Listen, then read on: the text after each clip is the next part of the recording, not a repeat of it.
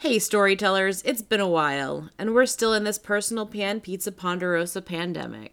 But we here at Life Narrated are trying to get back into the swing of things, starting with two episodes we've recorded over a year ago. In this episode, we talk about our new overlords and discuss artificial intelligence. I hope you enjoy.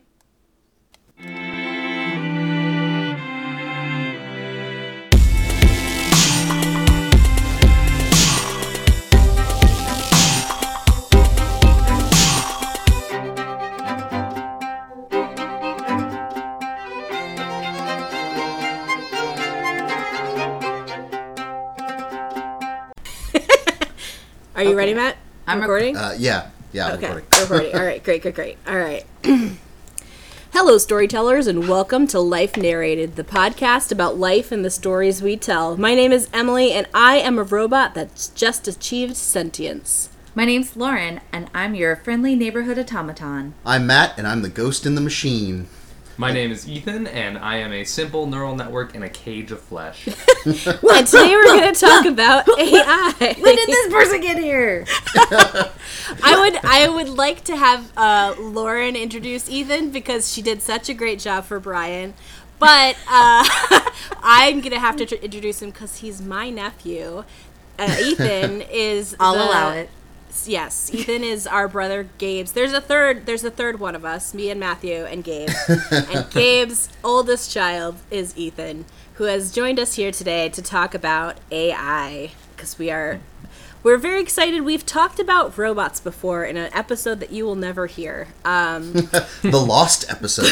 one of the lost episodes. Dear listener, did you know that Life Narrated has several lost episodes? Secret, uh, hidden gems that you will never hear. if you want to hear them, you can send, you know, however many thousands of dollars to our Venmo accounts, and we will release them.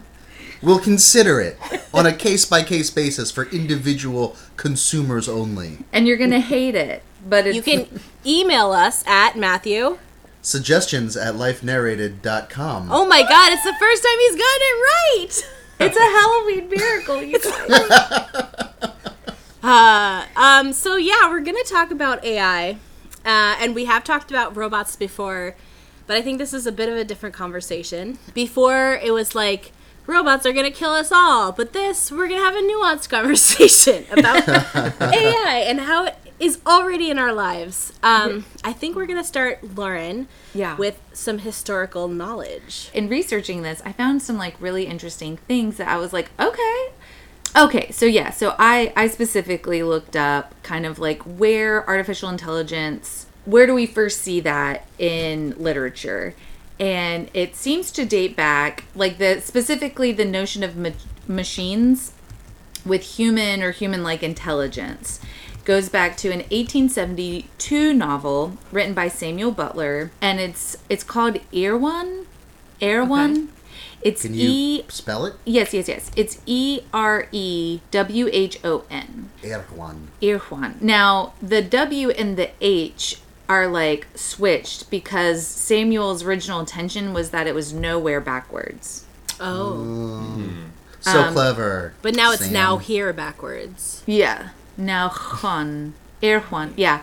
So in that in his story, he has a chapter that's devoted to um machines and he calls it the the chapter of the book that is it's called like the book of the machines. It's a play on or a response to maybe of darwin's origin of species which had, had originally come out. And so Butler was saying, yeah, he he's he's creating this scenario where machines through natural selection eventually overtake the human race, like become hmm. sentient and, be, and take over. And I found this quote that I really loved. I regret that reviewers have in some cases been inclined to treat the chapters on machines as an attempt to reduce Mr. Darwin's theory to absurdity. Nothing could be farther from my intention, and few things would be more distasteful to me than any attempt to laugh at Mr. Darwin. So this guy was like, Origins of Species is real, and we all need to be more thoughtful about this, and why why not? You know, so it wasn't Right. I think the book was satire, but he but that part was not basically. Yeah. So that's um really interesting, although it does sound kind of facetious. So, I, could you read that again, just like in a voice that's like mocking, Sarcastically. can see? Okay, yes. Just for for the for the Just sake of being like, you know, Yeah, yeah. Sure. I regret that reviewers have had, in some cases, been inclined to treat the chapters on machines as an attempt to reduce Mr. Darwin's theory to an absurdity. Nothing could be further from my intention, and few things would be more distasteful to me than any attempt to laugh at Mr. Darwin. Okay, all right. I was feel better? believing the first one, and now I believe the second one. So, Um, yeah, but so Book that of the Dead, uh, Book of the Machine sounds like Book of the Dead, and it sounds like he's written like the Bible for the future machine takeover. Oh snap! Like it's like their sacred text is this is this book that he's written, and I feel like he's put us all in trouble. That's Well, right. He's given them incentive. interesting. Yeah. It's interesting too because that quote is from his second edition. So like so he wrote it and people were like, "Oh, he's making fun of Darwin. How cute." And so in his second edition he was like, "Nah, y'all. like like that's not that's not what I was doing." Um Um, I'm gonna bring this up real fast, even though it's out of order because it's very relevant. There's like this thought experiment that people have been shuffling around for a while that someone told me, and the way that they told me this was like, I don't want to tell you this because it's gonna endanger you, and I was like, I love. It's uh, called a uh, philosophical hazard. or Yeah. a mental hazard. it's a mental hazard, and I was so like, wait, do we need to put a warning? And cuz Yeah, you're to so- like blow us up. I know what this is. Yeah, so in in uh in the spirit of um protecting you listeners, um for the uh, Ethan, if you want to take out your earphone and you don't want to hear it, it's fine. But basically, the thought is, if in the future machines take over, they are going to be able to solve time travel, and so if you and they'll also be able to read minds, and so if you right now think about resisting the future machine takeover, you are in peril. You're And like made yourself a target. yeah, you're making yourself a target. So How if would you they be think- able to read our minds? I don't know. That's the thing. I'm like, this is such a. There's so many leaps We're of making logic. a lot of assumptions So- about Yeah. This thing I- I've, heard about it before, and I, I watched a YouTube video on it, so I'm basically a philosophical expert Yeah. now. According As, to our podcast, that makes you an expert. Sure. Yes. Yeah. exactly. By the standards of this institution. yes. Um, but this thing, Emily, that you're describing is called uh, Roko's basilisk. Basilisk. And so basilisk is like a type of uh, mental hazard. It's like a philosophical experiment that is like a mental hazard. And so the idea is that like if in the future humankind is really smart and creates uh, an AI that can accurately predict the past in every detail, it can will be then be able to predict whether or not you helped it come to power. And if it could predict whether or not you helped it come to power, or if it knows even just from like reading historical documents, it will be able to punish those people that didn't help it Yeah. because it wants to be alive and wants to be in power. And so if using its great enormous intelligence can like look into the past and see that you now that you know this information didn't do anything to help it come to power it can find you in the future and punish you for that transgression in the past And now we are recording this. That we all have this thought in our head right now. So make your guess- so if choices. you right. if you exactly. didn't know it, you would be innocent because like you didn't know, you couldn't have helped or not helped. But now that you know, unless you've actively helped it come to to pass, you've helped actively helped this robot take over, then you have done it a disservice and it wants revenge against you. See, and I feel like this. Okay, can I share what I think is the crux of the human flaw within this theory? Is that Sure. we are presupposing that one, robots are going to be incredibly like malicious and also Vindictive, yeah. vindictive, exactly, so that they will only be obsessed with like hurting people. And two, what about just like okay, so I know this, and I'm like, I fuck, I don't care. So what about like just being like completely me too. passive, where it's like, like I don't I don't fucking I don't even have like a like Alexa in my house. Like so like but I'm not like opposed to a machine overlord. Like whatevs. Like so like is it gonna So, be like- is it gonna be like my complacency is gonna be seen as like well you weren't actively helping so you're part of the you know what I'm saying? It's Yeah. That's not the like question, right? I'm not gonna treat it? machines like I treat people in the sense that like I'm working to be actively like, you know, anti-racist, right? Like that is something that I think everybody should be doing versus I'm not like actively trying to help machines become sentient, you know? So it's like I mean, you're you're putting your digging yourself into a big hole here, Lauren. Like it can hear you. The if it's a robot if it's can a malicious vindictive asshole, then yeah, I guess so. But like on, I just people want to put are on the record that I'm going to help all robots take over all humans forever. And uh, good luck, guys. I'm on your side. Great, good. Yes, I would like cover, the biggest cage, please. I would give my left your hand for a. Luke Skywalker arm. Is all I'm saying.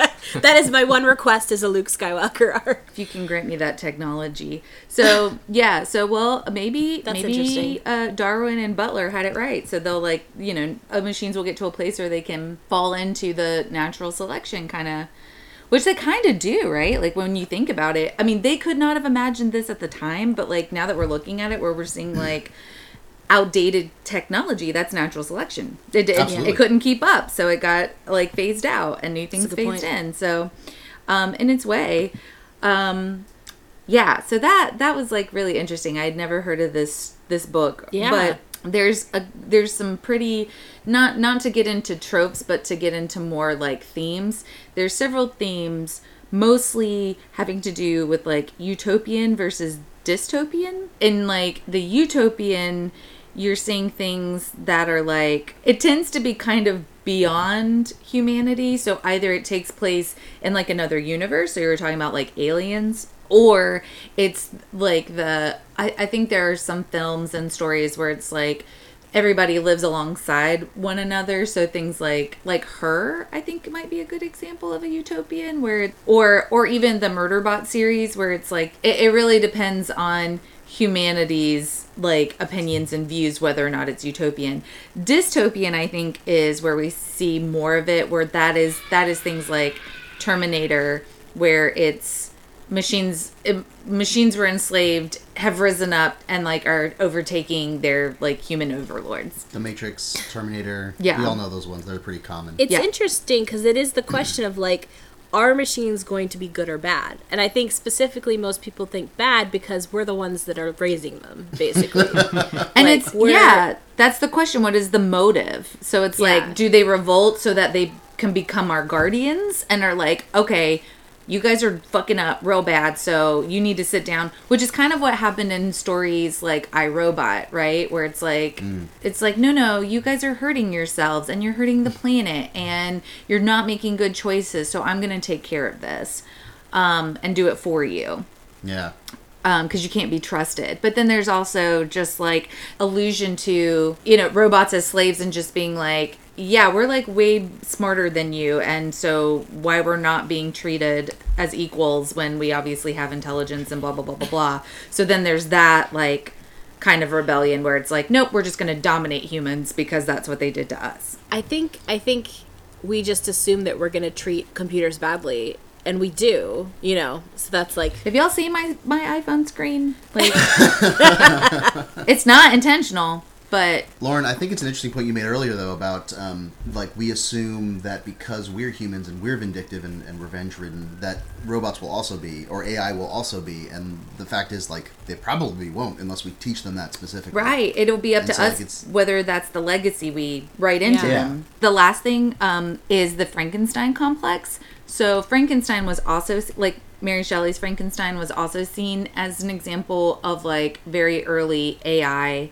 because you have a human-like creature. So the Frankenstein's monster is not human. And so while it's not like a robot, it's you know, we, we don't think of it as being a robot because it's organic, but when you think about how it was like reconstructed and brought back to life using electricity and how it has this like emotional and an intellectual thirst. it- right yeah like it, it starts out right like when the monster like comes back to life it's having to like relearn things and doesn't understand certain things and then it, it he learns and he grows and he craves knowledge and he craves like the emotions of like humans including like longing and you know and, And, all like, of love. Sorry, I just I'm stuck on uh, Frankenstein's monster being thirsty for knowledge. Thirsty. It's just really He's he's got it hard for for knowledge and he's for got a knowledge experiences. boner He's like, yeah, he's huge up on it. Like, Yeah. boy, don't leave him in the room with a dictionary. Holy shit.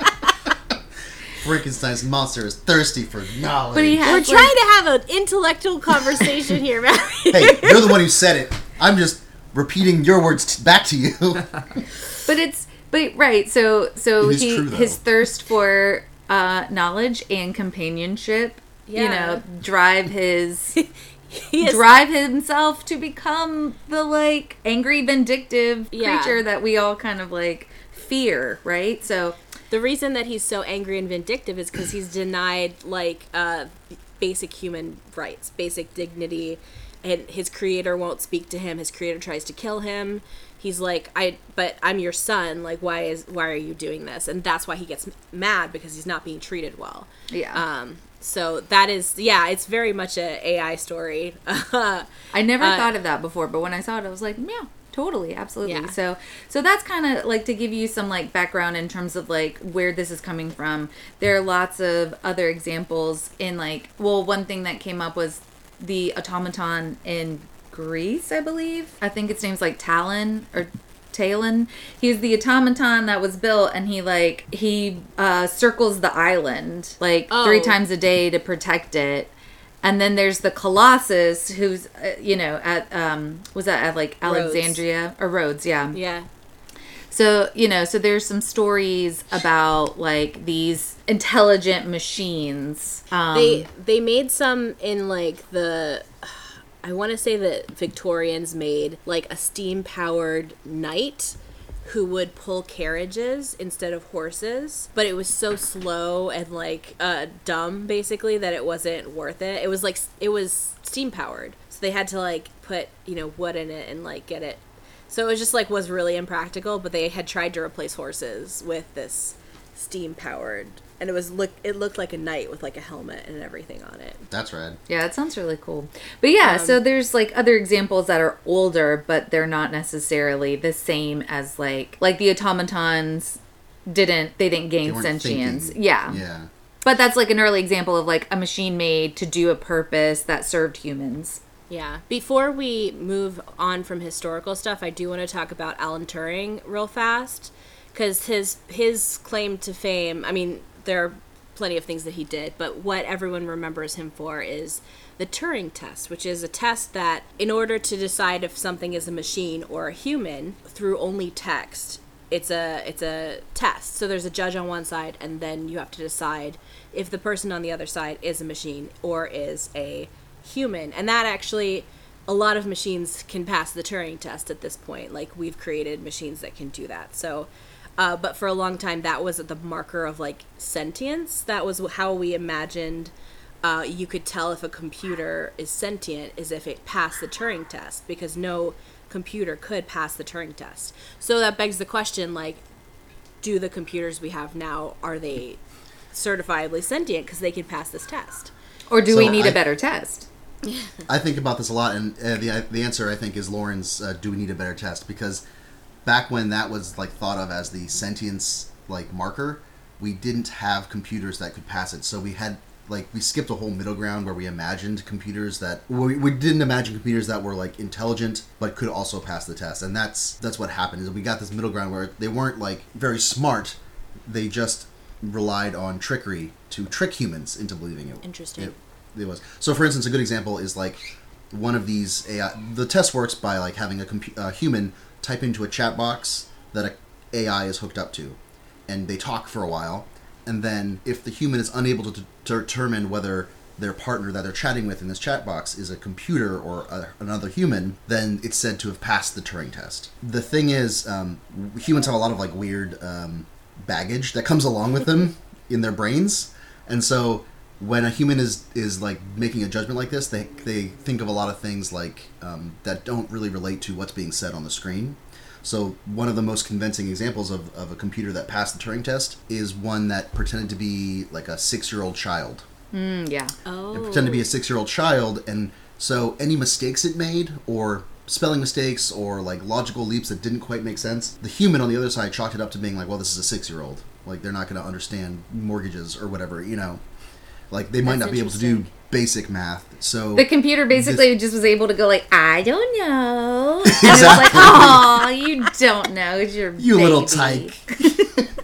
and so it, it, it passed the Turing test, but like it wasn't intelligent. It was just like acting. You know, if that makes yeah, sense. yeah. Yeah. Well, it, the com- the human imposed rules on it that didn't actually exist, and they decided Exactly. because of that. So like there are ways to cheat the Turing test to make it to pass it, and we've discovered a bunch of those, but we haven't actually like been able to like well very rarely ha- are we able to like actually pass the Turing test in like a real way. There's like a competition where humans compete and and machines compete to be the most human human uh, with the Turing Turing test, and it's like.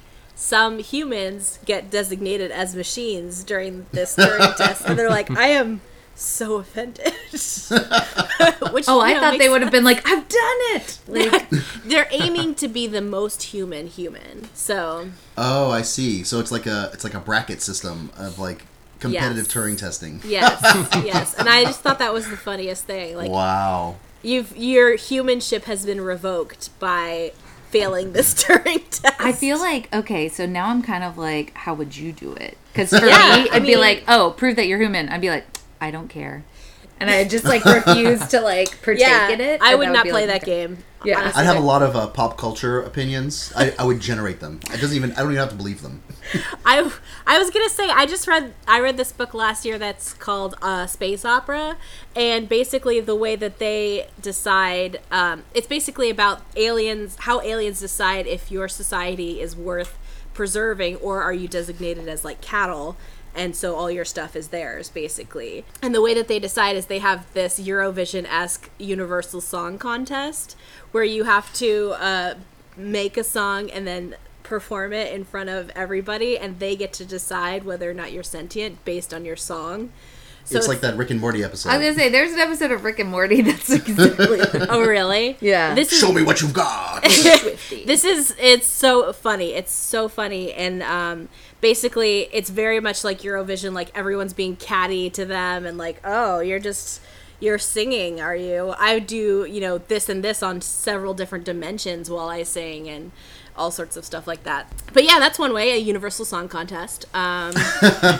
yeah yeah yeah. So let's go on to um, all of the places that ai affects us already. Like where where in our lives ai and i want to start with smart houses this concept of smart houses where everything is it like regulates the temperature by you know timing or whatever your preference the lights the oven whatever refrigerator everything is on like a an ai system Y'all never saw that movie called Smart House? It was like a Disney original, and, And- it's like basically the house thinks it's like your mom now, and I'm like, mm. and I think Yeah. because of that, like I do not, yeah, It's a mean sentient AI. It's like the trope. It's like the it's like the go to. It's like the oh no, this the AI got evil. I was gonna say I read this book that was basically like this billionaire built himself an AI house, and the AI house decided that the world would be better without the billionaire, and so they were just like, "Meh, we're gonna decrease the oxygen a little bit, it, release some pathogens. It's gonna be great. I love that. That's like an interesting take on it, where it's like like it could be better for all the rest of humanity if you didn't exist. If you didn't Right. exist, I'm just gonna just turn the knob down on that oxygen. because that's because I think for me that's the like thing where it's like oh like we want it we want it to help us like right like the idea of the smart house the idea of like our cell phones and Alexa and like all of the um like security networks now right? Where it's like turn it on and off from your phone. It's all Wi-Fi which is hackable. Uh yeah. you know so it's like we're we're already seeing these things play out where it's like no it's not that the security system itself is like you know super complex. It's the fact that we're we're taking things like to the next step where it's like well everything can be connected. Like we're gonna put everything on the same circuit and then we're gonna make it so that it can like be controlled by like your phone. And it's to me that's where the flaw is because it's like well these things are like really helpful until they're not helpful. Like until they until something like one piece of it fails that could possibly compromise the rest of it or you lose your fucking phone and you can't you know, do what you're supposed to do anymore. I don't know. I feel like we're taking things it's it's going to be fucking WALL-E up in here where it's like I don't want to do anything for myself and then the robots because we've programmed them to be helpful they're going to be like, "Yeah, you really shouldn't. Let me just do." And like I feel like it's not going to be hostile. It's going to be this slow, kind of apathetic on the human's part. You know, it's just going to be Yeah. like, "Yeah, sure, let Siri do it. Whatever. I can't be bothered." and then and then we're going to be So, like- blobs and hover chairs. P.S. That's already happening. Just FYI. yes. AI has already taken over a huge portion of your life, and you don't know it because it comes in the form of a little uh, glass square that you hold in your pocket. Um, I'm not saying like social media networks are bad and cell phones are bad, but like a lot of the world as we understand it today is curated through that small device, through services that we use, which are in turn curated by algorithms that we don't really understand, and even the people who built them don't really understand. And so And we don't notice them until they go like so wrong where it's just like, whoa, algorithm. Right. But Yeah. except for those like one or two instances where they like kind of like tweak out a little bit, we just let it do its thing. So like one of my favorite uh, concepts from the last you know five years is that like the the robot revolution happened and we lost we just didn't notice and like that's exactly what the case is Yes. like Yeah. we lost the robot revolution the AI revolution. They took over and we we're living in their world that they created and we didn't even notice because they were very good at it. I'm okay with it. which is like fine. That's how we live now. It's not like a bad thing. It's just something we should be aware of. Again, you know? yes, I come back to the like, okay, sure. well it's also like i i do this maybe this is a bad thing but like i have stopped looking at news mostly but i do go onto twitter and look at the trending topics like at least once a day. And i'm thinking like these aren't like topics that are trending universally. Like these are things that are curated for me in my location based on my past you know activity. It's it's like they're telling me what i want to hear or Yeah. what i'm looking for. And that's an interesting thought because that's like basically my only news at this point. And so i'm only learning what exactly twitter wants me to learn so Yeah. i don't know I mean, you can mitigate that by um, going Actually on multiple news. places, or yeah, Yeah. going on mm, actual, actual news. news. The the thing is though, like it's the same with news though. If you just read one news source, if you just read Fox News, or if you just read uh, CNN, you're going to get a similar but much slower uh, effect of like bubbleizing yourself. You know, the the trick is you have to read lots of different sources and lots of different news. i used to be such a news junkie i had four or five news uh, things tabbed on my co- uh, computer at all times and i just go through them and refresh that has stopped uh, for I read obvious video reasons Game news. What? That's it. Said I read video game news and that's it. Um, Ethan, your house is basically a starter smart house. How is it going over there? Well, uh, there was a time when it was really convenient, but it's all sort of broken down with time. Oh, no. Uh, it's become harder to maintain, mainly because there's so many different competing smart house systems. They all have different central hubs, and there's some that can connect to everything, but most of them are kind of their own little bubble of technology. So you know, like our our lock and our you know all of our locks are connected, right? And so you can open them with your phone, or you can just do them manually. But then that's separate from like our thermostat system, and then our light system is also separate. So you end up having to have like it's supposed to be this one central convenient control everything with your phone. And while you can, there's actually like five different commands and six different apps for everything in the house. And it's- Okay. It's, it's more convenient, but it's not what it was, you know, what, was, what it was It's- promised to be. I feel like the precursor to what you're just saying, Ethan, is the like five remotes situation where it's like, well, this one's for the TV itself, and then this one's for the Blu-ray player. But if you want the regular DVD player, this is it over there.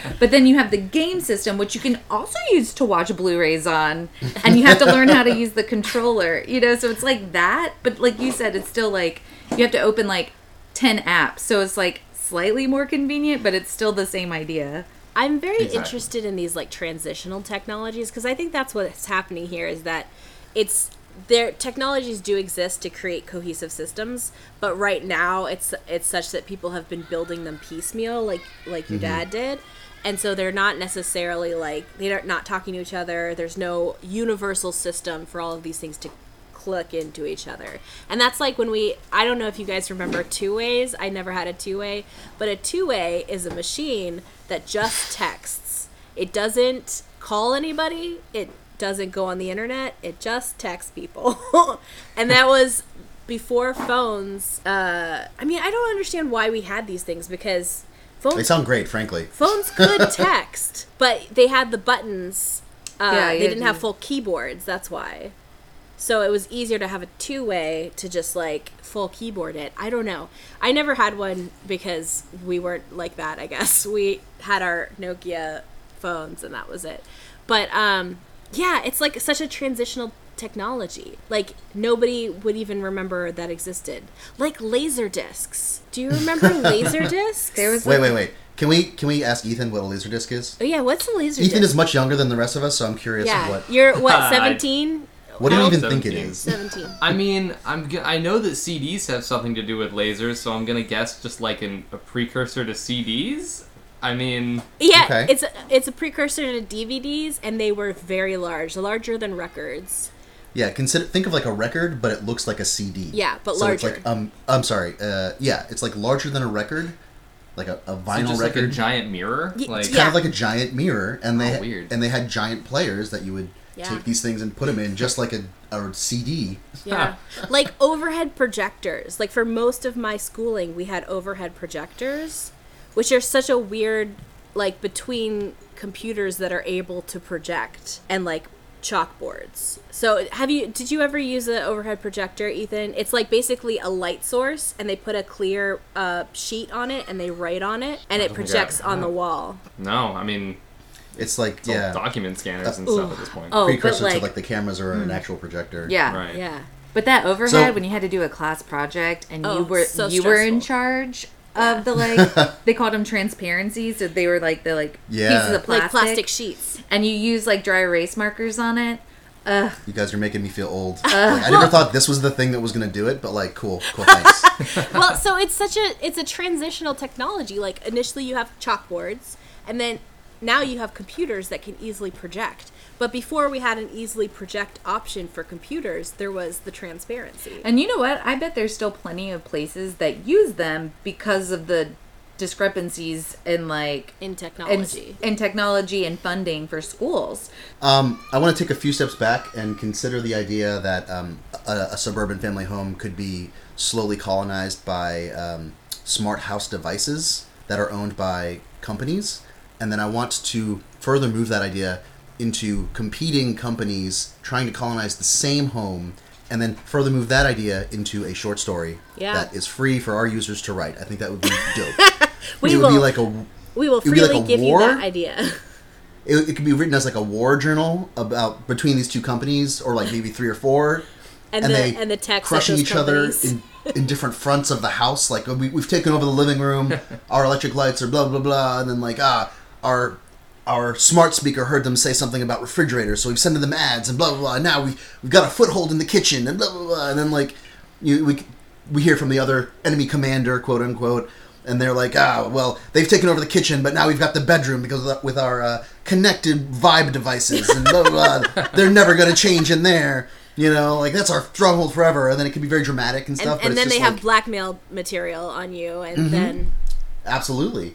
And like it's just like all the weird techniques that they would use to both market to the the homeowners, but also like to behind the scenes break the other devices. it could be a very interesting yeah. uh, sto- short story, I think, uh, and that's free for you, re- I, listeners. I love Please that. write it. And it also inspired me to think of like, so what is something, like, what is a thing that I'm never going to actually get the quote unquote smart version of? when smartphones came out, I was very resistant because I foresaw this future where companies get all of your information and use it to like uh, advertise to you and use this stuff. And I, for the longest time, refused to get a smartphone until it was just incredibly impractical to live my life without a smartphone. And to this day, I have disabled all of my assistants and but I'm sure it still listens to me. But um, to answer your question, what would be the worst thing to have a smart version of? I don't know. a vibrator. Yeah. I'm trying to think of something we can discuss right now. It's a little bit personal. I think I wouldn't want something to Yeah. rub up against me that like could be like, no, I know how you like it. no, you're doing it wrong. Let me help you. Oh, Ethan. Also, your dad can't listen to this episode. I was It's gonna say, guys, let's steer away from this.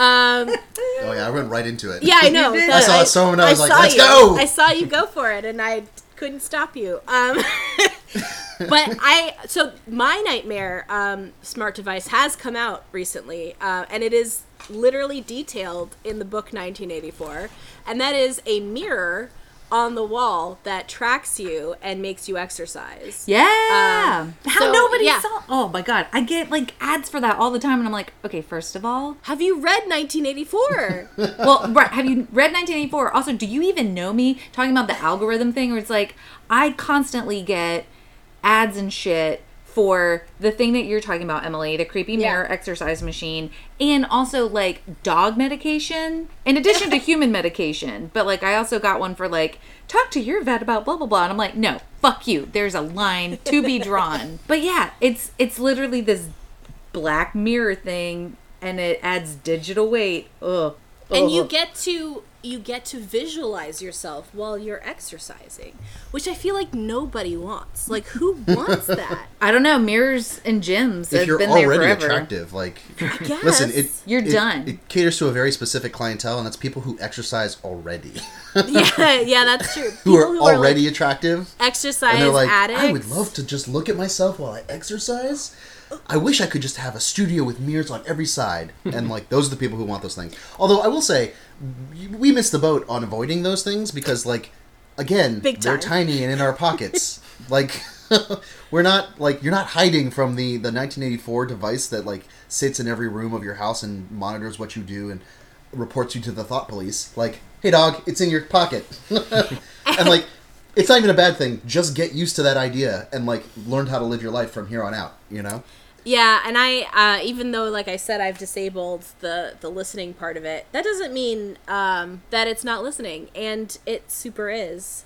And like even as a marketing professional, I take advantage of this because you can market to people like if they visit a website, they get you know cookies in their in their phone, and you can activate those cookies in people's phones to advertise to them. So if they've been to this website, it's called not geo-targeting, geofencing. It's called remarketing remarketing is when you target like they go to the comic-con website. I've specifically done this.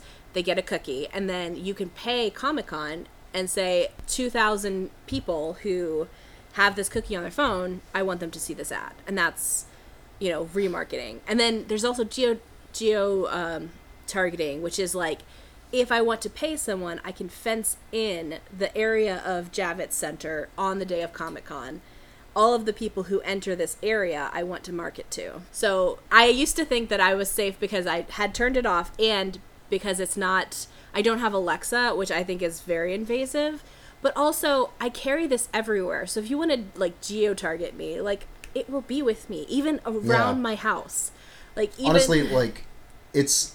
I think people are still stuck on this idea that like, what if it happens? What if we're always tracked? And like, oh no, like. That's not the question. The question is like we are now always tracked. Yeah. They have all your information. Don't pretend like you can avoid it.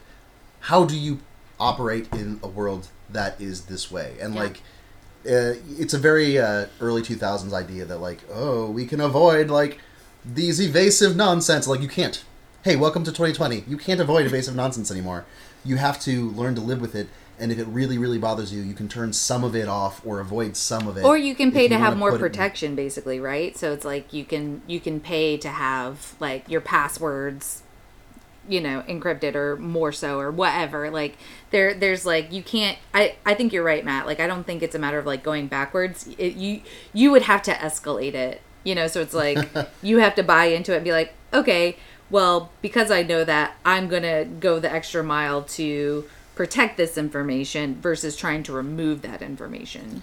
Well, even going that extra mile at this point is like, um, it's like you you need a a PhD and you need a lot of free time to like really like avoid like leaving a fingerprint on the internet. Yeah. And, or like get on TikTok and they have a lot of advice for you on how to do this.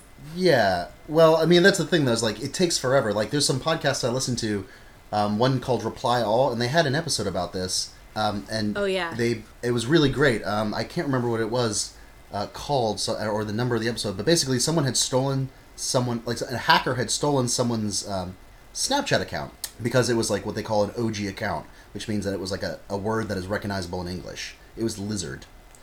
And so those accounts go for a lot of money if you can sell them to people. Right. Because, like, yes, I saw that one. All right. Right. Yeah. That was a cool one. and so this this guy on the podcast tracks down the the hacker who stole the account, but in the so doing, he talks to um, security experts about how it could have happened, and and they're like they go through all the things you would have to do to protect yourself, and it's like just like this enormous list of like it would take months to implement any particular plan. It would be literally like the equivalent of like building a f- like a, a six foot fence around your house Yeah. with like barbed wire at the top. Like that would be the amount of work it would take for any particular person to protect themselves digitally these days. So it's possible, but it's also impractical. And so the question is again like not how do you protect yourself or if you can protect yourself. It's like what level are you comfortable with and how do you live your life despite being known to I'll tell to you what use I do. I just stay broke all the time because then the people No that are your stuff. perusing, yeah, the, the people perusing my information are like, well, she never has more than like thirty dollars at any given time, so we're just not gonna bother with her. I think also it's it's a matter of like how you see yourself and how you see uh extensions of yourself. So like if you feel like okay, I'll give you an example. I the iPod when we had iPods, um they had this thing that Apple put a a uh, album onto everyone's um, iPod. Everybody got so upset. everyone got so upset and this is where anthropology can help big businesses because the people the big business apple understands the ipod as something that they own and that you're using. But we understand it as something that is a part of us. Like that is my personal space where my music goes. And so that it was an incredible violation to just go in there. Even if you're not stealing something you're putting something in there. It it made everyone realize that that is not my space that that is not my private space that someone else has access to that space. And so you have to reconfigure your conception of yourself to disinclude your social media to disinclude mm-hmm. all of your online information so that you understand that it doesn't change you if someone has hacked your Instagram. Like if someone hacks your Yeah. Instagram, it's not a violation. It's just like, well, shit. Someone's in my Instagram. um, as a as a transition back to AI, but similar uh, on that, I think uh, I'd like to hear from Ethan now because your whole life has been lived online, whether you know it or not, because your dad has been posting images of you since you were a small child. So, mm-hmm. like, AI has a lot of access to information about you. So, it's possible that you think of online information about yourself differently than we do. I don't know. Well, you're definitely right. The other thing is that I don't really have like sensitive information in the sense that like I mean I have I, I don't have a bank account with a lot of money in it. I don't have like records I don't want fair. people to know about. I mean I just like if someone steals all my passwords, I just make a new account on whatever they've stolen a password for. It doesn't really matter. Um, and the other thing is that I honestly don't mind getting targeted ads. Like they have me very well. They have me down to a T. It's they helpful. pinpointed exactly what I want. So yeah, it's helpful. It just shows me like you know here's a product that you would like, and I'm like yes, I would like that. Thank you AI. Very cool. That's, That's- interesting. Your dad has a very similar uh, Yeah, he does. laissez-faire attitude toward uh, like the uh, the the smart house, the Google thing. And that's why the robots are to him about gonna they're going to like- spare him because they're like, You helped, Gabe Right. Everhart. The basilisk, Roko's basilisk, is going to be like, "Cool, Gabe, you're out. You're in." You're in. Um, it's like that episode of uh, Parks and Rec where uh, what's his name was trying to get off the grid because he found out there was a photo of himself at a local restaurant, and he was like, "No, nobody can have a photo of me." And there was like one, and then he found out that there was he got a piece of um, He got a piece of it? mail. He got a piece of junk mail. So he just like went on this journey to like remove himself. And then when he was finished, he had gone on this journey with two other people, and those two other people had tweeted and uh, the whole thing, and like took pictures and recorded the whole thing. And he was like, "I'm trying to get off the grid," and they were like, "Grid, grid, grid, grid." I love It's the like- grid. that's like that's Gabe. He's the one who's going grid, grid, grid, grid. Yeah, Um, I think it's I think that's a really great point, and I'm glad that like I I wonder if that's one of the things where like our conflict comes from the fact that like we watched you know like we we saw these things developing you know and like we actually have like very uh clear memories of like before cell phones before you know before even like really like laptops even you know like we, we have these memories where like yeah we're we're younger kids but we we we saw the progression versus people today where it's like this is so commonplace right? So it's almost like on a similar technology level where it's like the television where it's like my my mom would say she'd say this like crazy shit about how they didn't have a TV when she was a kid. And I was just like okay like I ha- how so it's like it's like a similar thing but like matt said it's just like i always call it like oh, i'll talk to my magic rectangle about this. Because that's what it is. Like this is like straight up like crazy magic that we have all of this stuff at our hands all the time. I think the conversation we're having is like it's talking back to us with like the targeted ads and we're just not like paying attention to it. Lauren, I would agree with you kind of a little bit, but also Gabe is older than any of us, and and like he's solidly Generation X. He's Gen X, He's, yeah. He's all about the grid, so like I I'm not sure that that's he's the a- answer. he's Well, a but I mean, snowflake. I well, I was gonna say I'm talking about specifically us because we've expressed those kind of like, eh, like certainly not everybody. Like, I mean, I like I said when the iPhone came out, especially going to film school, like I know kids who are drinking that punch from day one, like you know, all You know, about I- it. I think this is a little bit about like generations, like we've discussed, but like I have people who I work with who are boomers who just freak out when the smallest thing happens to a, a application that they're using, like Word, and something weird happens and they just melt down, and it's like okay, they can't handle it, Yeah, yeah. they can't handle it, and and there's a reason because they were at work when a time when you could lose all of your work by doing something just one little thing, and they did hmm. don't understand computers, and so that is it's like the scariest thing when their computer starts working. But to us who are digital natives, we're like just like turn it off and turn it back on again, like it's gonna be fine. So we're not scared. Autosave, bro. Come on. autosave. But uh, yeah, we're not uh, like turned off by that because we understand how computers work. And so like I think that we're in the generation where we know what AI is or we know what these like um we've seen these horror stories of people getting doxxed on the internet. Like we we were in the wild west of the internet and really bad crap happened to people. And I think that's there's so many protections in place now that that doesn't happen as often. And I think that Ethan has grown up in a world where there are security measures in place and it's not as scary a landscape to live in. And I think that's like that's where that generational thing is happening. Um, but I think about that a lot too, actually, because on the one hand, um, you're right. There are many more many more security measures in place to protect uh, people from the wild west of the internet, the one we grew up in. but um, at the same time, there was nothing important on the internet in the wild west when we grew up there. I think the There black web has worth always been there, though. What? What? I, I think the, the dark web has always been there, so I wouldn't say that. I think as long as there's been an internet, there have been people didn't. trying to hire contract killers on the internet. So like there was some scary shit out there. That But there's nothing like, for instance, for the regular normal person, like if we lost access to our account, it was like our our Neopets account. Like who gives a shit? You know, like that's okay. I Like, see. there What, I see what you're saying. There was no saying. such thing I see what you're saying. as Neopets. like losing account your Microsoft account and being locked out forever and like never being able to use a Microsoft product again. My live Like, journal's that gone. never existed. Yeah, exactly. Like yeah. who cares?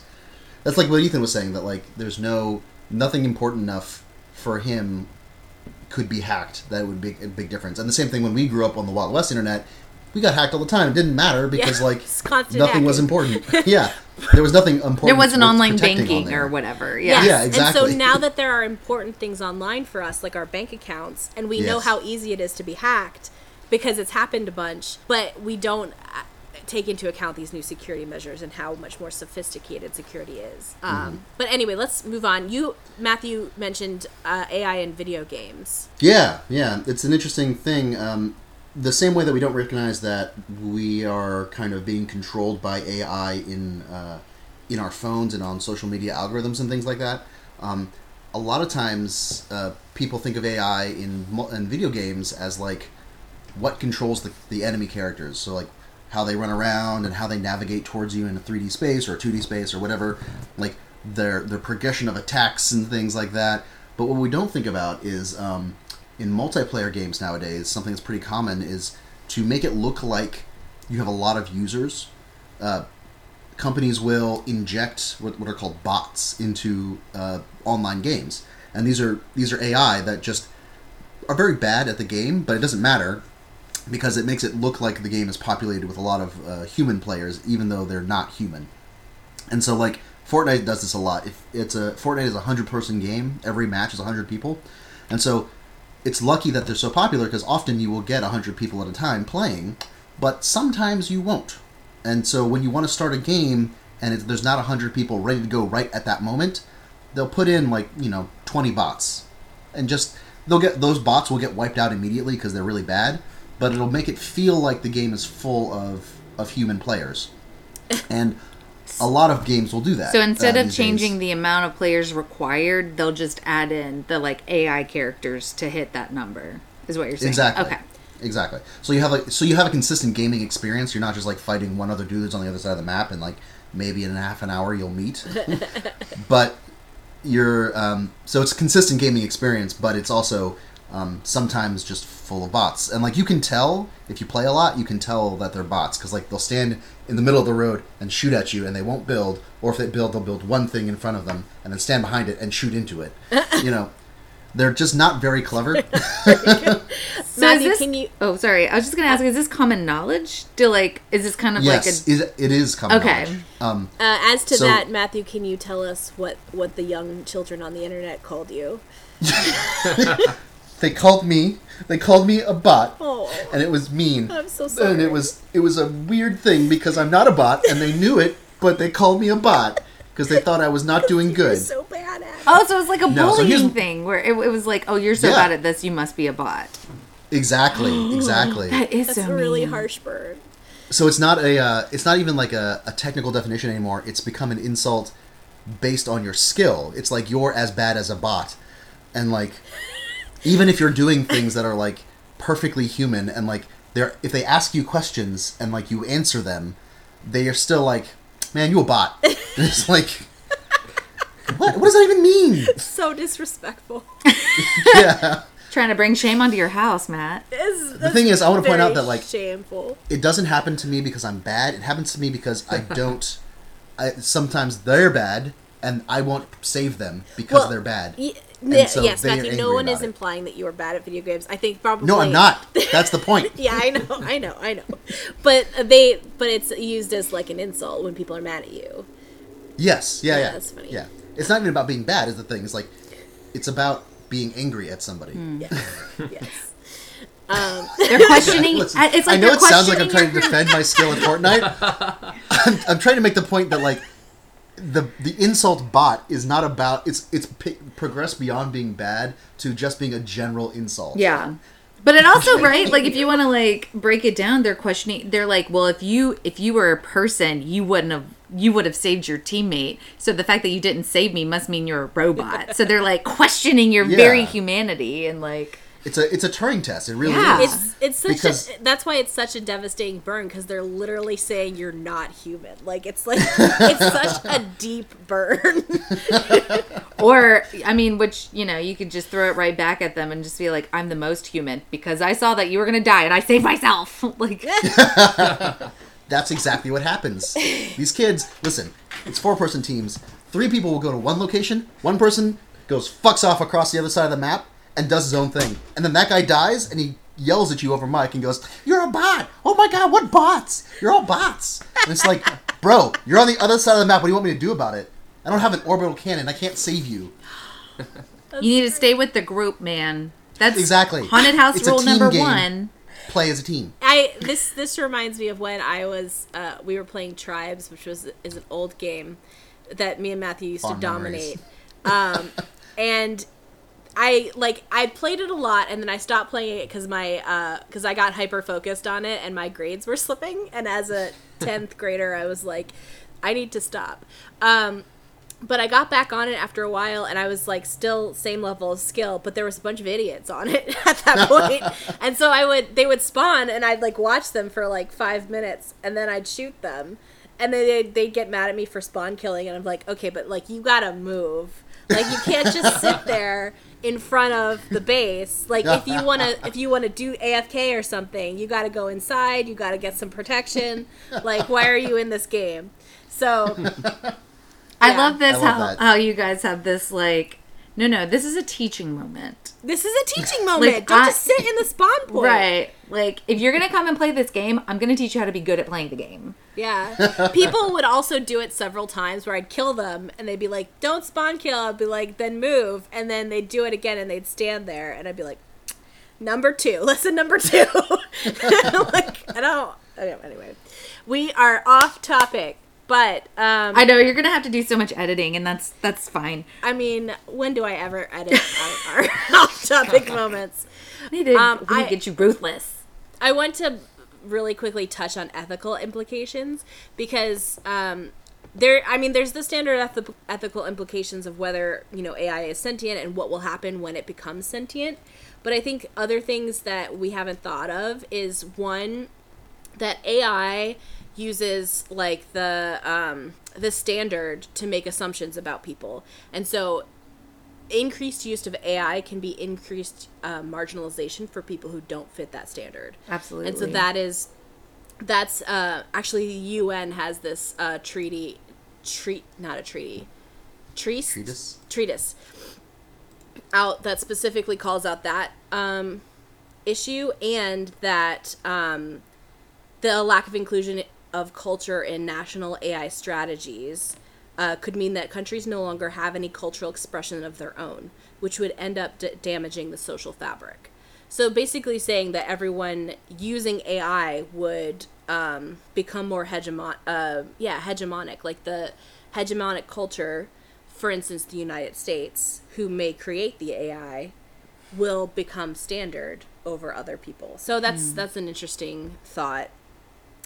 Well, it goes further than that um, because the thing is, like, AI is only as like someone has to create it, and like the way that we create AI is by um, giving it lots of examples to look at, and then telling it what those examples mean. Yeah. And when we give AI examples that we think are benign, it can come to some very incorrect conclusions. Absolutely, yeah. And so It's like a toddler. there's, it's what? Oh, I was just saying, like, I see a lot of this in like early child development, like having a two year old where it's like, you know, that that idea. It's like, oh, do you see that thing with the black and white spots? And they're like, yeah, it's a cow, and you're like, no, it's a dog, but it has black and white spots, and so they're just like, Yeah. whatever you say. But that's because like the one cow they were shown over and over again was like a black and white cow, so now that's that's a cow. Right. That's a good example. Yeah. Like uh, example is like there was a uh, I forget what company had this, but it was like a uh, uh, an algorithm that would examine street view maps to to kind of figure out like the median values of the homes there, and um, it would um, it was looking at the homes. It was supposed to be looking at like how nice they looked, like how many how big the homes were, things like that. But it would just look for the color of the skin of the people on in on the sidewalks and it would change their change its valuation in the neighborhood based on that. That see, it's And a it- scathing indictment of like whoever taught it, basically. Right, exactly. And like the thing is these things like these these algorithms oftentimes teach themselves and then we compare against like um, a metric that is that we decide is correct. So like it was getting the right answers but it was getting them in the wrong ways. Well, I think also it's learning things we're not trying to teach it. Like Exactly. it's it's not incorrect to make that assumption because of the way that our country is set up. So it's Exactly. like it it is revealing stuff about ourselves that we would prefer not to know.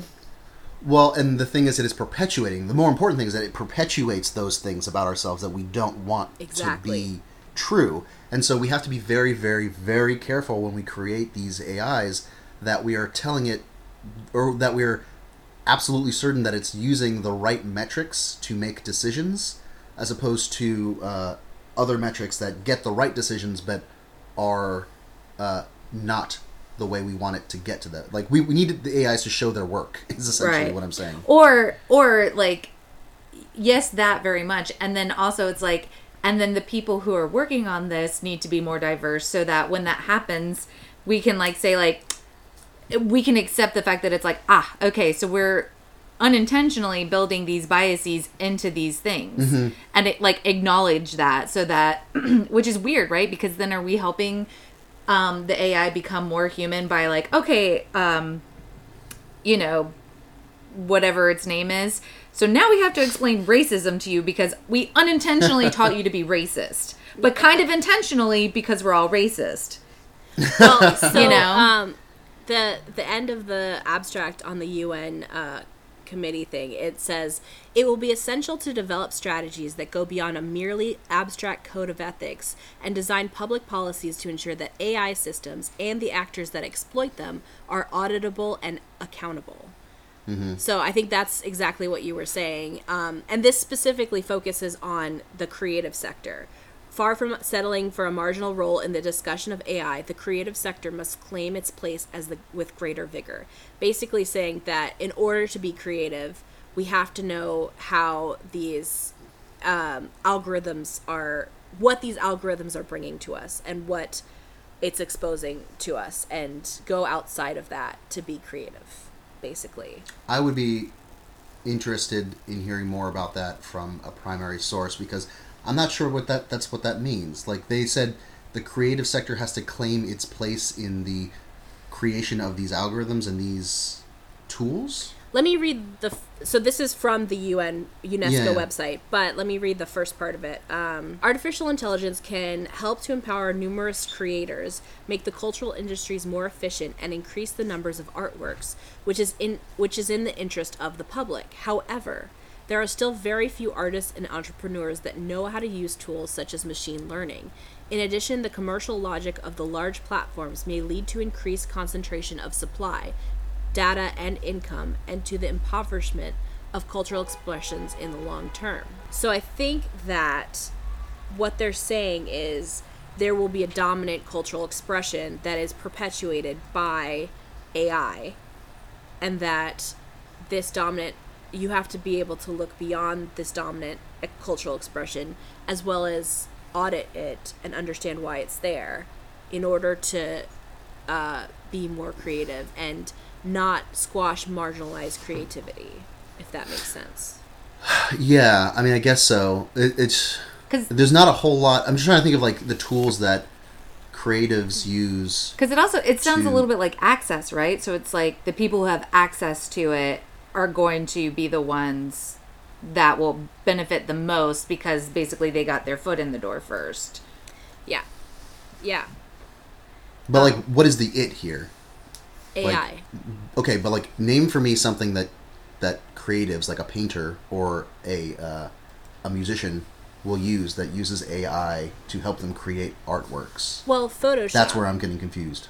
Photoshop. But Photoshop doesn't After really Effects. have Well, so here's an example that is Uh. tangentially related. We have a lot of issues with finding stock photography with black people in in them, mm, and okay. it's because stock photographers don't take pictures of black people, and Hmm. uh, uh, there's an affluence situation. It's tied in with racism, but specifically for my company, people of uh, who pictures of people outdoors, black people outdoors who are enjoying themselves, is very difficult to come by. Um, Interesting. because it, it is, I mean, for uh, cultural racist reasons, a lot of black people don't hike because it's dangerous. So that's one of those things. Like if you're looking in uh, a stock photo album for people who hike, and it's all white people, like wall to wall white Yeah. people. We've had to contract specific people to take pictures of black people walking in a forest. Like it's so if you're a stock photographer out there, get on it and put it because that's So- what's needed. I definitely agree that like those kinds of things exist. What I'm saying is that like I'm not sure how AI fits into that problem to make it worse. Well, Well, I think it's it's it's getting ahead of it, right? So it's saying Right. like it's not it's not necessarily saying like this is a problem right now. It's like, hey, we need to be thinking about this. They're we foreseeing need a problem. yeah, we need to think about this now so that down the road when our right. Like when robots are taking pictures that people, think people want. Like I don't well, really. but it, when it's more accessible, maybe. yeah, Maybe. like I guess I don't know. I don't know. I I, It says- I see what you're this is- saying, but I also think it's important for us to be thinking about these things now because we're constantly doing things on the back end when it comes. You know what I mean? So it's just like, oh shit, there's like th- this thing is going on in the internet, and these people are getting like hurt, and so now we need to figure out the laws for that, as opposed to like being proactive. I guess like I see it as like a problem now with like social media and like um and like not non-creative industries like uh, programming and things like that where like these AI assisted things are having are having an undue impact on how we we live our lives and like for the UN to be like hey also painters if ever AI comes into the problem to the the thing for you make sure it's I think it's not racist I think you're having a limited uh, idea of what creatives mean. like, it's not like painters. We're like movie people who make movies, people who make podcasts, people who make you know all sorts of things. And So I keep thinking like I'm hard. I'm having a hard time imagining so AI. Like, do writers use AI? here, yes, because we use spell check, and in fact, spell check has Mm. gotten very sophisticated to the point where it's it's calling things out in my writing that isn't incorrect. Well, so for instance, Google Google Sheet Google Google Docs has just launched a um, very sophisticated um, spell check, and it's not just spelling; it's like word usage, and it's more. It's kind of like a touch of Grammarly in there Yeah. yeah. and it's often wrong. And Yeah. in fact, it it's using a set of standard English that uh, not everybody uses. So that's that's something to think about. Like a creative who's writing and they're writing in their own dialect, but then Google keeps on telling them that they're wrong, and so their creative expression is being changed because Google is like telling them okay. that they're wrong. All right. So I'll give you that one. There, yeah, I think you're just like thinking of like a painter in a paint shop with like overalls on, and then an AI tells them that their painting is crap. And Yeah, like, that doesn't seem That's- right. That's But, not like- what we're talking about. Honestly, when you've described this thing, like I can see it happening, but also if you're being a writer, like if that's your thing, I don't think someone's gonna be like, I am the creative mastermind behind this piece. But let me listen to Google when it tells me I've done the, the dialogue wrong. Well, you know, like a lot I of just, creators have imposter syndrome. Like they're like, I'm Sure, doing, sure. I don't know what I'm doing, and I'm just writing and doing my thing. And if somebody, like, especially young writers, if someone, especially a computer who's an authority, tells them that they're doing something wrong, they're like, oh crap, I have to change everything that I'm doing. Yeah, I mean, uh, you, yeah, I can see it. You be your this being correct. I just um, it's not as easy for me, I guess. Anyways, I, Okay. co- Uh, we're gonna move on to to movies or to media and tropes. Um, and I wanted to start with 2001: Space Odyssey, which I feel like is the basis of American thought on AI, which is where the AI murders everybody. Uh, and and takes over because they think that they know better. And uh, I'm sorry, I can't do that, Dave. You know that kind of thing. So. But then there's the anti 2001 Space Odyssey, which is WALL-E, which is like he just wants to help people and he's, you know, he wants to do his job, which is trash compacting. and then he well, yeah, he saves everybody. I think um, another example of that is uh, the Sam Rockwell movie Moon, which I don't know if you've seen it, but it's very similar to 2001: A Space Odyssey. It's like one guy trapped in a space station with an uh, AI robot friend who doesn't want to do what the human wants it to do, but for like very important reasons. It's not just like the AI being a dick. It's like I don't want to do this, but also it's it's compliant. It does do exactly what it said, what the human says. Unlike Hal from the from the 2001: Space Odyssey, who actually outright denies commands from. Uh, So I'm I'm confused. It it does do the things that the human wants it to do, but it complains about it. Is that yeah, basically, it says like, uh, I'm, I don't really want to do that. I don't think it's a good idea that you do, but we go into this room and like, it's very dangerous for humans in that room. Please don't go into that room.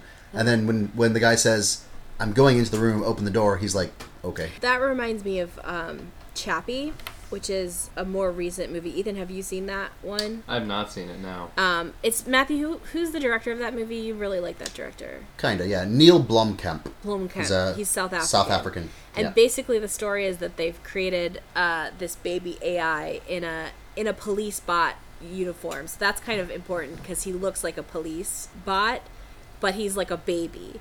And so he someone tries to steal him. I can't remember exactly what happens, but he ends up in the hands of these gangsters.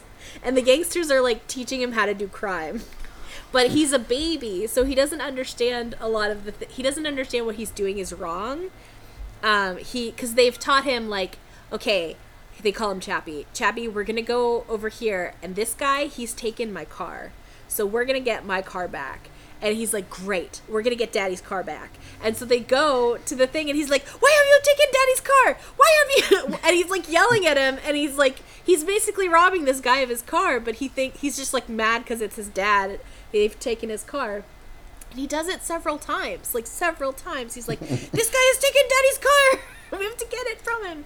And so they teach him, like, all of these bad habits and like it's really brutal. At some point they get let him get beat up because he's done something wrong or they want him to learn a lesson or something. It's really awful.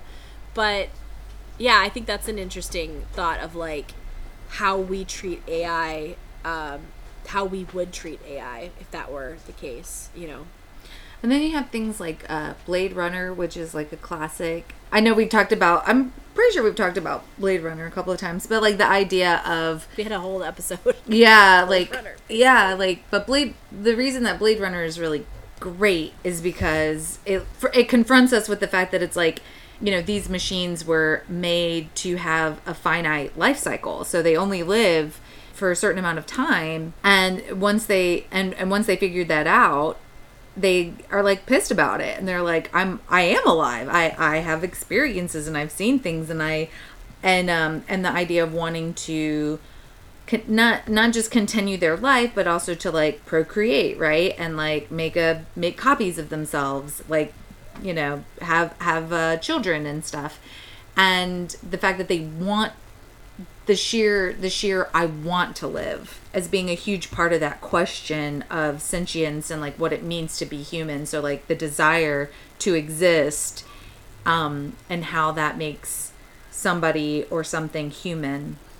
And then not being able to tell, right? So that's the other thing about Blade Runner is opening that question is like is Harrison Ford's character is he himself human or not? spoiler alert The movie's very old. for that movie is But as you recall, last time we brought this up on the podcast, I had not seen it, uh, and y'all Oh. forced me to see it. well, that's Um, your problem. I think um, i- it's actually embarrassing that it's taken me this long to like get to this point and to understand this. But I feel like a lot of AI narratives are discrimination narratives. Yeah. About like how humans treat humans, quote unquote, treat what they perceive as non-humans, and how that's uh, an ultimate act of hubris, and how that will come back and bite us in the end.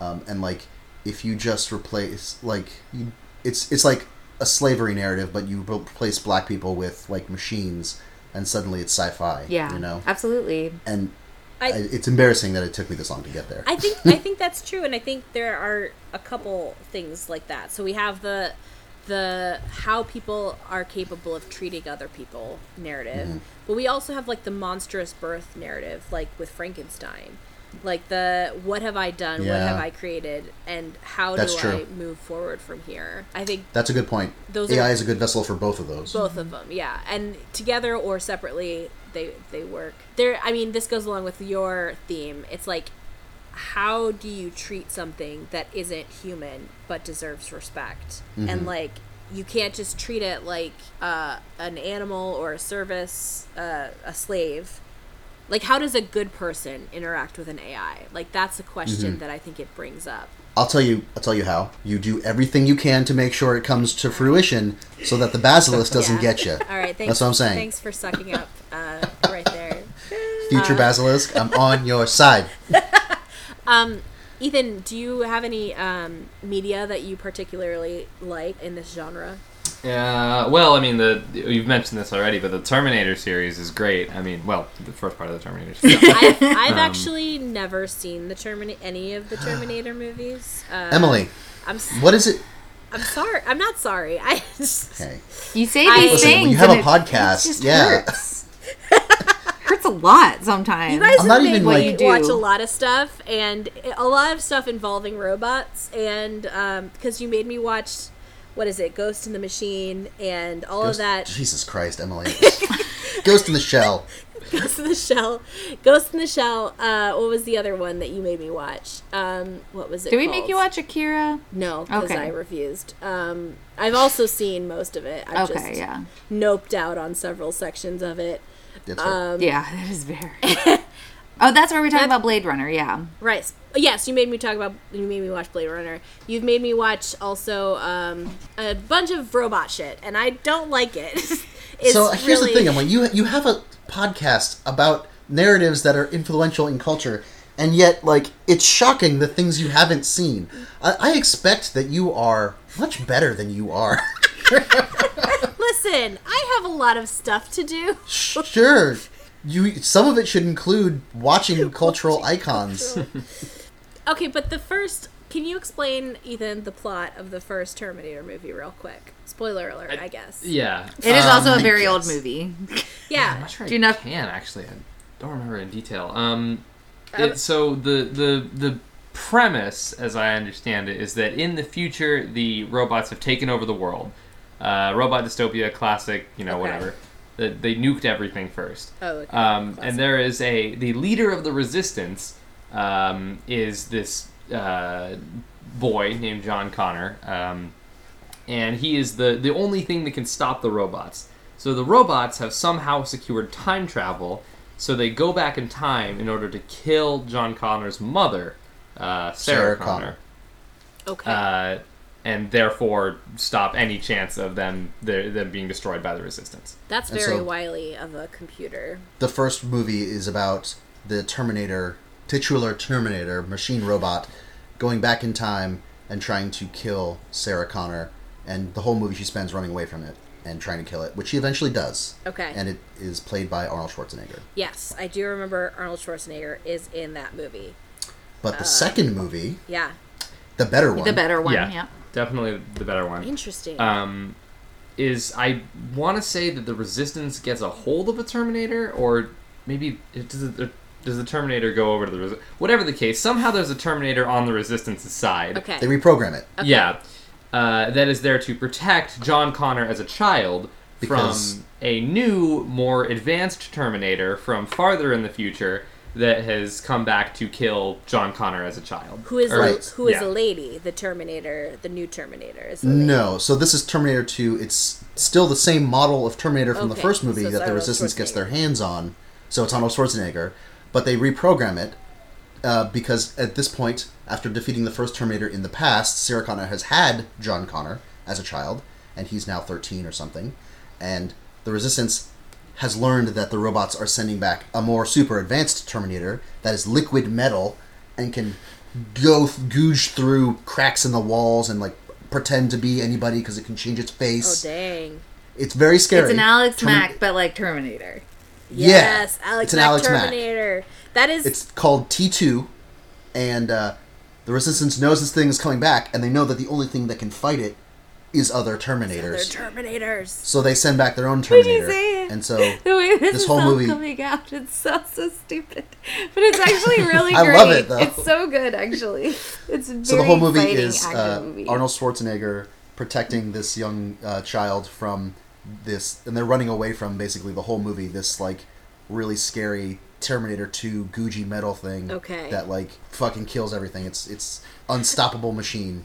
and it's and it's It great. redefines what unstoppable means. It's Yeah. it's great because the the uh, John as a kid, you know, is like, okay, yeah, I trust I trust the Terminator, and the Terminator's here to protect me. And then his mom is like, what the fuck, you know, like she like flips Yeah. out again until she realizes that like, okay, it actually doesn't have like That's any other funny. motive but to protect her son, and you know, um, but it's like, yeah, I forget like she because of her experience in the first one she ends up i think in like a lot is she in jail ward. or psych ward yeah, Yeah. so That sucks. yeah so they have to like break her out crazy, right? right until the Right, they be talking terminator about that she was freaking out about actually breaks her out of that place so so her so sarah o'connor's still in it and is still a badass Okay. yeah That one of the one of the funniest parts about that is that um, it's the Terminator is programmed to do whatever John Connor says, and like is a huge body count in the first movie, Uh-huh. and then in the second movie, it's kind of like more into the '90s,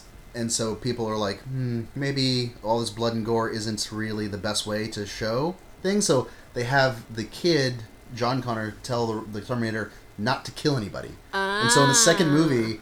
Terminator kills very few people. I feel like I would enjoy that movie better. It's like incidental It- killing too. So it's like I'm gonna blow out Yeah. these tires and the car's gonna flip and nobody survived, but I just shot out the tires. So Right. He definitely will like kill incidental killing. He shoots people in the kneecaps. There's a great scene right after they have this conversation where like there's a bunch of SWAT guys and he just like walks down the aisle and like takes all these bullets in the face and just shoots each one of them in the kneecap. And like and then like the John Connor's like, or, like, oh my god, you killed those guys. He's like, I did not kill anybody. that's like that's like the Avatar situation where Avatar's like, I didn't kill anybody, but he definitely murdered a whole fleet of Fire Nation ships at one point, and he's like squeamish about murdering one guy who's the Fire Lord, who's definitely Yeah. at fault for all of this. Um, but you definitely murdered all those people in like a Titanic situation at least. Listen, a little bit of incidental killing is fine for a hero, but like you can't like straight up cold blooded murder somebody. You know, like Well, I will. I will watch those. That sounds good. Um, it's yeah, I know it's entertaining for sure. Yeah. Um, there is okay. So there's a book called uh, "A Long Way to a Small Angry Planet," and in it, the it's basically a bunch of vignettes about space characters, which I honestly loved. But there's an AI who's very sentient, and one of the characters falls in love with the AI, and they're like they have a very weird relationship. Like he he gets up into the like the core and just like sleeps there next to her brain. I guess I don't know. It's real weird. but at the end, she gets reset. Sorry for the spoiler. That's a inc- genuine spoiler alert. It's incredibly devastating because she's a very strong character. She's like a motherly character to all the other characters, except for the one person who she's definitely banging somehow. uh, somehow, I don't know. But and the guy who who's in love with her, even though she's still sentient and she's still like she's very smart and she's but she has to relearn all the things. He's devastated because the person that he's in love with is dead. Right. it's like Fifty First Dates, but robots. Yeah, yeah. And so, well, at the end, they part ways because he, the person he loved, is dead, and she's a new person. And the second book is her adventure through the universe, uh, like through she she parts ways with the ship and the crew, and basically goes to visit this AI specialist, and they have like adventures throughout the universe because she can no longer be on the ship. They had to install a different AI because it was too painful for um, the guy who was in love with her to like have this empty shell of what she used to be. But again, she's sentient. So like she's like, I'm sorry I'm not the person you thought I was. It's really a weird, complicated situation. Uh, the moon is a harsh mistress. We've talked about it before, but the AI decides it's a female, which is very disturbing to the main character. He just he can't handle it. It's really funny. You- what else? We haven't we haven't mentioned the murder bot. Yes, Murderbot, which I think is why I thought of having an AI episode because uh, Matt, do you want to describe the plot of this? It's a Sure. test. This is a Um, pop quiz. Uh, Murderbot is a really great series. Uh, it's called the collectively all the books are called the Murderbot Diaries, and they're by this uh, author named Martha Wells, and uh, they're a bunch of uh, short novelettes, uh, novellas um, about this AI who uh, has hacked himself such that he no longer has to is forced to comply with all of the the rules and regulations that uh, humans tell him to, but he does anyways because he likes humans, even though he doesn't like to say that.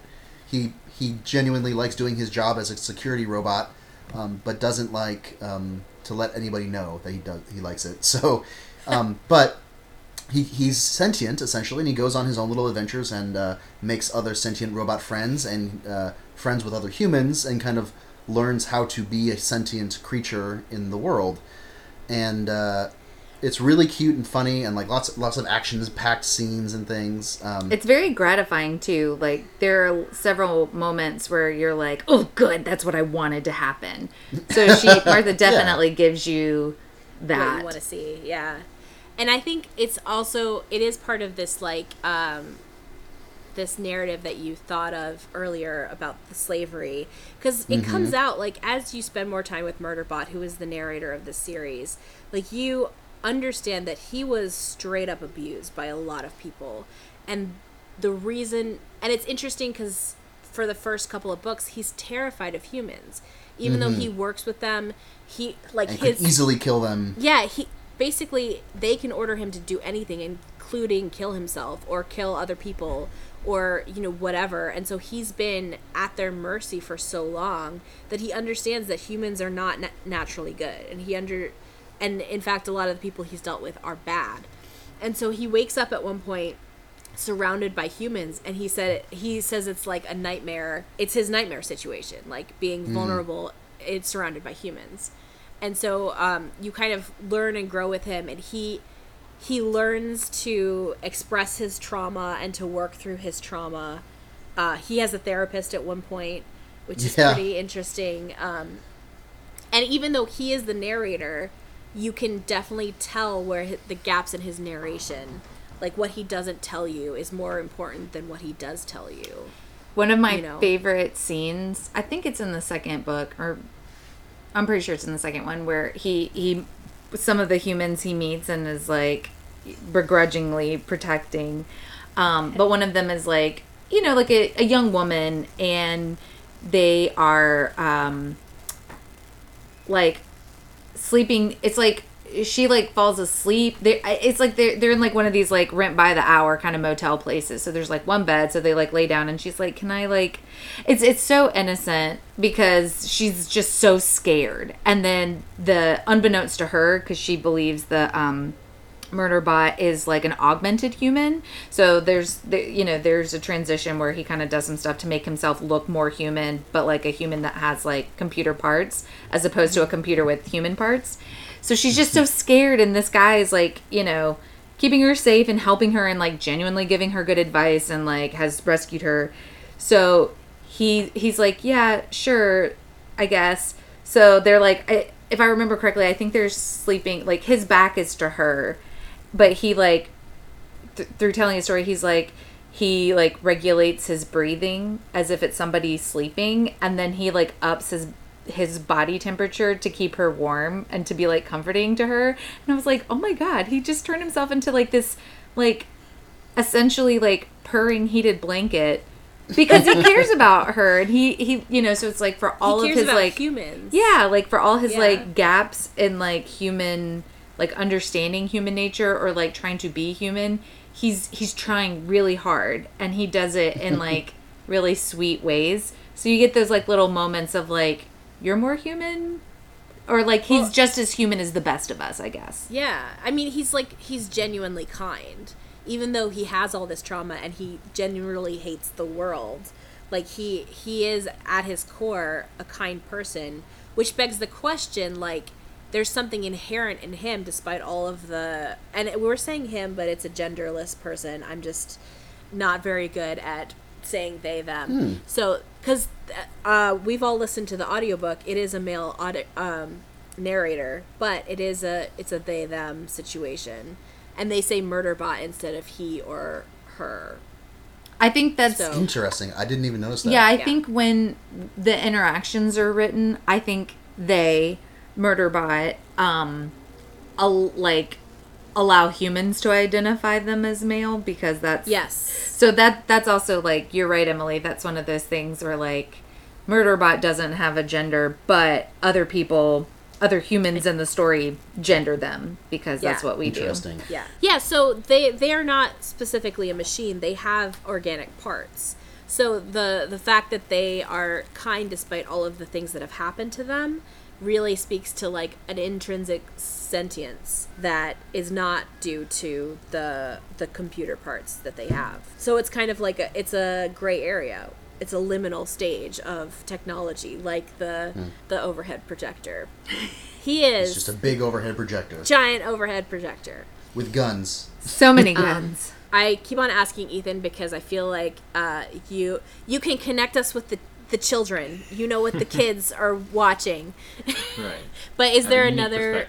Yeah, is there another uh, movie or media or book that you connect with this topic? Uh, there's Black Mirror, which I think isn't explicitly about AI, but there's definitely a lot of um, you know individual episodes that are about AI. Yeah. Um, just like that one's especially interesting to me, I think, because it's so near future. Like it barely even gets into, um, you know, it's it's not at all dystopian. Well, maybe a couple episodes that are dystopian, but it's not like it, it, it, doesn't present a single view of the future, but rather how like all these different technologies could progress in you know terrifying ways.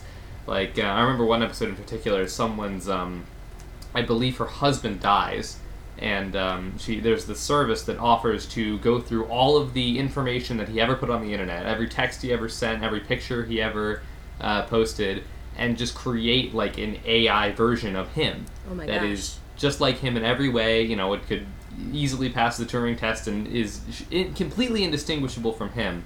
Um, and then it eventually progresses to the point where she spends a ton of money and like buys a replicant body that looks exactly like him and acts exactly like him and Wow. is him in every individual way, but still just isn't quite him. Yeah. And that it she knows that it's not really him. He's dead. But it's like this really interesting, you know, I I don't know, uh, look into like how AI can replace things, but will never really be those things. That's interesting. That was a creepy episode. yeah, that's Yeah. that's creepy as heck. It's also a bit about consent because I mean, obvious. I probably that guy would consent to whatever, although it went really far. But like, for He's instance, the the thing that they do nowadays with the holograms in concerts, like Tupac, Tupac probably would not have liked a hologram of himself greeting Coachella. Like that was the creepiest moment I think of my life when he was like, "What's up, Coachella?" and we're like, "No, what is this?" um, so they and like they've done that to Michael Jackson as well. And in fact, Carrie Fisher specifically said, "I do not want any uh, hologram of myself in any." That's why.